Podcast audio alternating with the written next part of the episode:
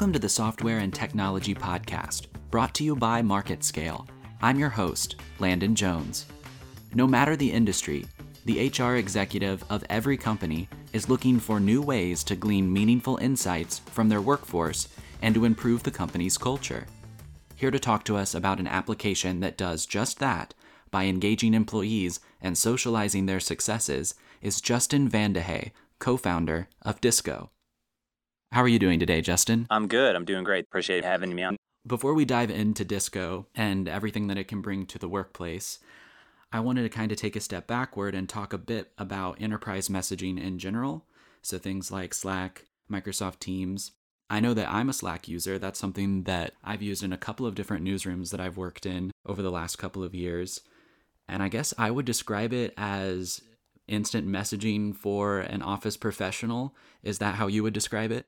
Yeah, I think it's really evolved over time. On the surface, it appears as sort of more of a just a simple messaging client that teams use to chat and communicate with one another. But over time, you know, platforms like Slack, I think, have really redefined how employees communicate and engage with one another as far as uh, just I, more and more folks being remote, but also just richer sort of experiences within the messaging platform. So, you know, things like document sharing, record storage, and now, you know, like there's the opportunity to build applications like Disco on, you know, on top of of those uh, solutions. So I think beyond just sort of a, a simple messaging client, which, you know, it started as that, I think has now become really a more robust solution for how teams connect, engage, communicate, um, and has really become almost like the like a new runtime or new operating system for uh, software and how you know how people interact with software and how they interact with each other. And just infinitesimally faster than email which is what i was using before our office started using slack. Yeah for sure. I think uh, slack's one of their their missions or vision was to to eliminate email. I think uh, we've seen definitely uh, you know there's been a a decrease in I think the volume of email in a lot of those teams that have adopted Slack, but I think it's more just about being in the place where employees are engaging and communicating and collaborating with one another and I think these new forums like Slack open up new ways for that to to happen. So it's really really exciting to see how that industry has changed and evolved over time. So how does Disco use enterprise messaging and I guess what led you to utilize Slack as the home for this application? Actually, it stemmed from more of a personal discovery. Um, I started, uh, so as context, Disco is an employee uh, recognition uh, and employee feedback application that runs uh, in the solutions that employees love to use every day, like Slack, Microsoft Teams, Google Hangouts Chat. And the genesis of the idea started when I was at Intuit. Uh, I was a product manager working in their HR solutions division, and um, Intuit has a really strong feedback culture. But as a manager, I sort of recognized that it was difficult to give and get feedback on interactions that were happening, you know, happening daily. And so there's a lot of traditional, more traditional legacy HR software applications that require employees to switch context or like leave their workflow to give feedback. And Disco actually started as an application that was not dependent on messaging. We uh, we were a traditional sort of SaaS app that teams could use to give feedback, and we just found that no one used it. it was it was uh, it was difficult to get people to change their behavior, and so we sort of said, "Hey, where can we meet employees where they work?" And this was probably four years ago. Slack was on the rise as a, a really uh, powerful application um, and said, hey, what, what if we just rethought or re architected recognition and feedback within the tools that employees already love to use? And, um, and that's what led us to, to Slack. And the rest is sort of history. We've, we've got roughly you know 30,000 companies now that use Disco uh, across uh, Slack, Microsoft Teams, and uh, Google Hangouts, um, and have been growing pretty quickly along with those uh, those solutions. So it's exciting to see how that's that's changed. So, what are some of the benefits um, that a company could get from using Slack? And also, just kind of big picture, what sort of effect can an application or a software like Disco have on corporate culture, on, on a business in general? There is a, a huge trend of more and more employees working remotely or highly distributed teams. And so the nature of work, I think, is becoming one where solutions are needed to help people connect and engage with each other um, and and uh, stay connected. And so the be- the big benefit of Slack is it provides that medium to be able to to get in touch or even you know call or communicate um, with one another directly through you know through their platform. And the other really interesting opportunity too, and as it pertains to to how Disco provides value here, is that more applications are being built on the backbone of it uh, to sort of help with um, you know workflows. So there's there's sort of two ways that we see this happening. There's more traditional software applications, you know, whether it be Salesforce or um, Workday or you know ServiceNow, where it makes it easier for employees to uh, interact with those software systems to get data uh, within their workflow. And then I think you know for applications like Disco that are very native to messaging, um, it actually just allows them to stay entirely in context, so they don't have to jump around. And um, I think there's benefits both ways, and Slack really facilitates both interactions uh, super well. And the other really interesting opportunity as this market matures, as you look at products like Microsoft's and Google's, is there's just a whole suite of other business applications as part of Microsoft 365 and um, the G Suite, which allows you to do some pretty cool things when you think about just employee productivity and workforce efficiency. Um, whether I'm, you know, using Disco for Microsoft Teams and receiving kudos for doing great work in maybe um, in uh, maybe it's SharePoint or an Excel doc, or I'm using Google Docs. And you can just start to see how all of these different apps interface with core messaging experience and where applications like Disco can provide value on top of that. Can we talk a bit more about the uses and benefits of Disco within a company? Real time feedback and employee recognition are two of the big things.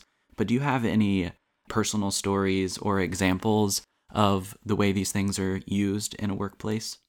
Absolutely. The core of the benefits, as you nailed, are really it comes down to uh, employee experience and just feeling more appreciated for the accomplishments and things that you do during the workday. I think the high level statistic is that roughly 80% of the professional workforce feels like they're disengaged or don't feel appreciated for their work, which I think is or just hates showing up to work, which I think is a tragedy. Just given how much time we spend there, it's really sad to still see that level of dissatisfaction in in uh, in the workplace. As a couple of use cases for this, Condé Nast uh, is an example. They they had a huge uh, shift in just product strategy where they were um, looking at sort of what is the future of publishing and uh, thinking about what the next generation of not only their their product but the next generation of the talent and the and and uh, workforce looks like for Condé Nast. And so they they looked at Disco and as a Slack customer on how could they use Disco to help engage and drive up um, appreciation rates and levels within their company during periods of transition in this uh, this shift in the culture. And uh, I think the average employee during the time in which they were deploying and rolling out Disco exchanged 44 pieces of feedback per month through the app. So it was a ton of super high level impact and you know activity on a just a peer-to-peer feedback and recognition basis. The other uh, aspect that we've seen, we have teams that use Disco heavily in customer support. So we worked with a company um, called LiveWatch out of Topeka, Kansas, who use Disco heavily to uh, help appreciate and recognize their customer support agents. And Disco not only had the ability to raise how appreciated those agents felt, but it also impacted their their uh, their end customer satisfaction score. So they were able to boost their their CSAT measure by I think five or six percent, um, because their agents felt more appreciated and connected and that was translating to the benefit to the end customer and having more positive interactions with LiveWatch's end customer, which is pretty cool because it, it is a direct correlation uh, from customer satisfaction to revenue and retention. So pretty pretty cool to see the ripple effect that uh, that things like recognition can have on the workforce. Is there a way for HR executives to gain some sort of insight from the way that people are using Disco and these interactions? Is there some sort of data that a company can gain from this? The way that teams typically deploy and use Disco, as I mentioned, really sort of a bottoms up adoption and growth strategy. A lot of our distribution will happen through the platform app directory. So whether it's Microsoft, uh, Google, or Slack, where uh, anyone with the ability to administer deploy a, a, application or bot within their workforce can install Disco, and from there it, it usually grows uh, organically and spreads organically within a matter of the first couple of weeks. And so the idea with that is we really want to we want to use true employee engagement as the proof point that this is something that teams and employees and uh, companies want to continue to use. So in parallel to all the engagement that's happening which within those platforms with disco we start to collect and aggregate that information for the culture and hr executives. So we built contextual triggers and prompts into the experience so that as an hr professional you don't have to prod or poke people to respond to a survey or remind them to do this. It, it automatically just sort of summarizes the information in the engagement data. And then we've built uh, an insights and analytics uh, interface for them to log into and access. Uh, we also push some of those insights and statistics back into Slack as well to make it easier for them to see sort of what the engagement rate looks like. To answer your question, all of that, yeah, is, is available and, and visible for the uh, the culture and HR executive. Is this sort of thing something that's new? I guess I, I can understand where people are making new applications or software to sell to consumers, but is it new to specifically design them for businesses or for HR purposes? I, I think there's an evolution of how this space is evolving. Messaging is is definitely not is definitely not new. Neither are bots or apps for that matter. So I think you've seen a couple genesis uh, or evolutions of this. If you think back to the the first you know initial messaging clients um, where there were there were bots, there were automated bots and responses built into messaging.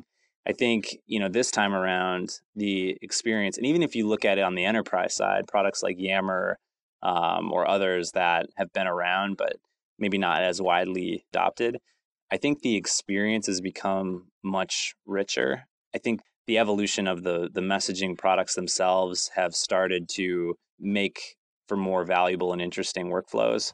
I also think the underlying technology in which, you know, I know Slack is putting a ton of effort into discoverability and using machine learning to help make the experience better for its customers, which is something that hasn't, you know, hadn't been done in prior iterations or generations of of messaging.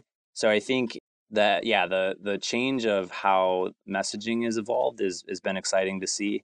I think as it pertains to HR, uh, and it sort of relates to, I guess, a change that we see happening more broadly in the HR technology space. It's almost like the democratization of HR technology. Uh, and it's it's really what Slack achieved for messaging, which was a bottoms up growth strategy. I think you know more and more employees are having a say on what technology products, specifically HR products, um, that they prefer to use. And so I think that's sort of a, a different way of tackling the problem where employees are actually having the ability to influence which solutions get adopted and used within their companies. I think that is very different than more of the traditional tops down uh, B2B SaaS sales and marketing experience. So that's been pretty cool to see. And I think, you know, businesses like Dropbox and Slack uh, and Evernote and others like that are, are really really pioneering in in that. And uh, Disco's Disco's one of those that we you know that we're we're we're modeling that. The thing that I'm most excited about with this shift in in the movement as I mentioned, these messaging platforms are almost becoming like the new operating system for the for the enterprise. Uh, as it pertains to to Disco and applications that have the ability to interact with employees this way, um, is we're starting to we're starting to gain really strong insights into performance and what people are really you know really great at. And so whether that be you know being able to live and lead through your values that's one of the things that you can do with disco is you can actually set up your core company values as dedicated emoji and then when you give recognition it allows you to tag and categorize those within the within the experience over time we want to start to build more intelligence into that to help employees uh, build almost like um, a better version or a more authentic version of their professional reputation uh, based on the connections that they have with their peers and the things that they're being endorsed for. So we see that as a really a really powerful opportunity and a way to to redefine other HR categories beyond recognition that are uh, are in, in need of innovation. Justin, thank you so much for joining us. Thank you very much. And thank you for listening to today's podcast. If you'd like to find out more or listen to previous episodes, you can go to marketscale.com backslash industries and subscribe to previous podcast, articles, and video content from your favorite industries. I'm your host, Landon Jones. Until next time.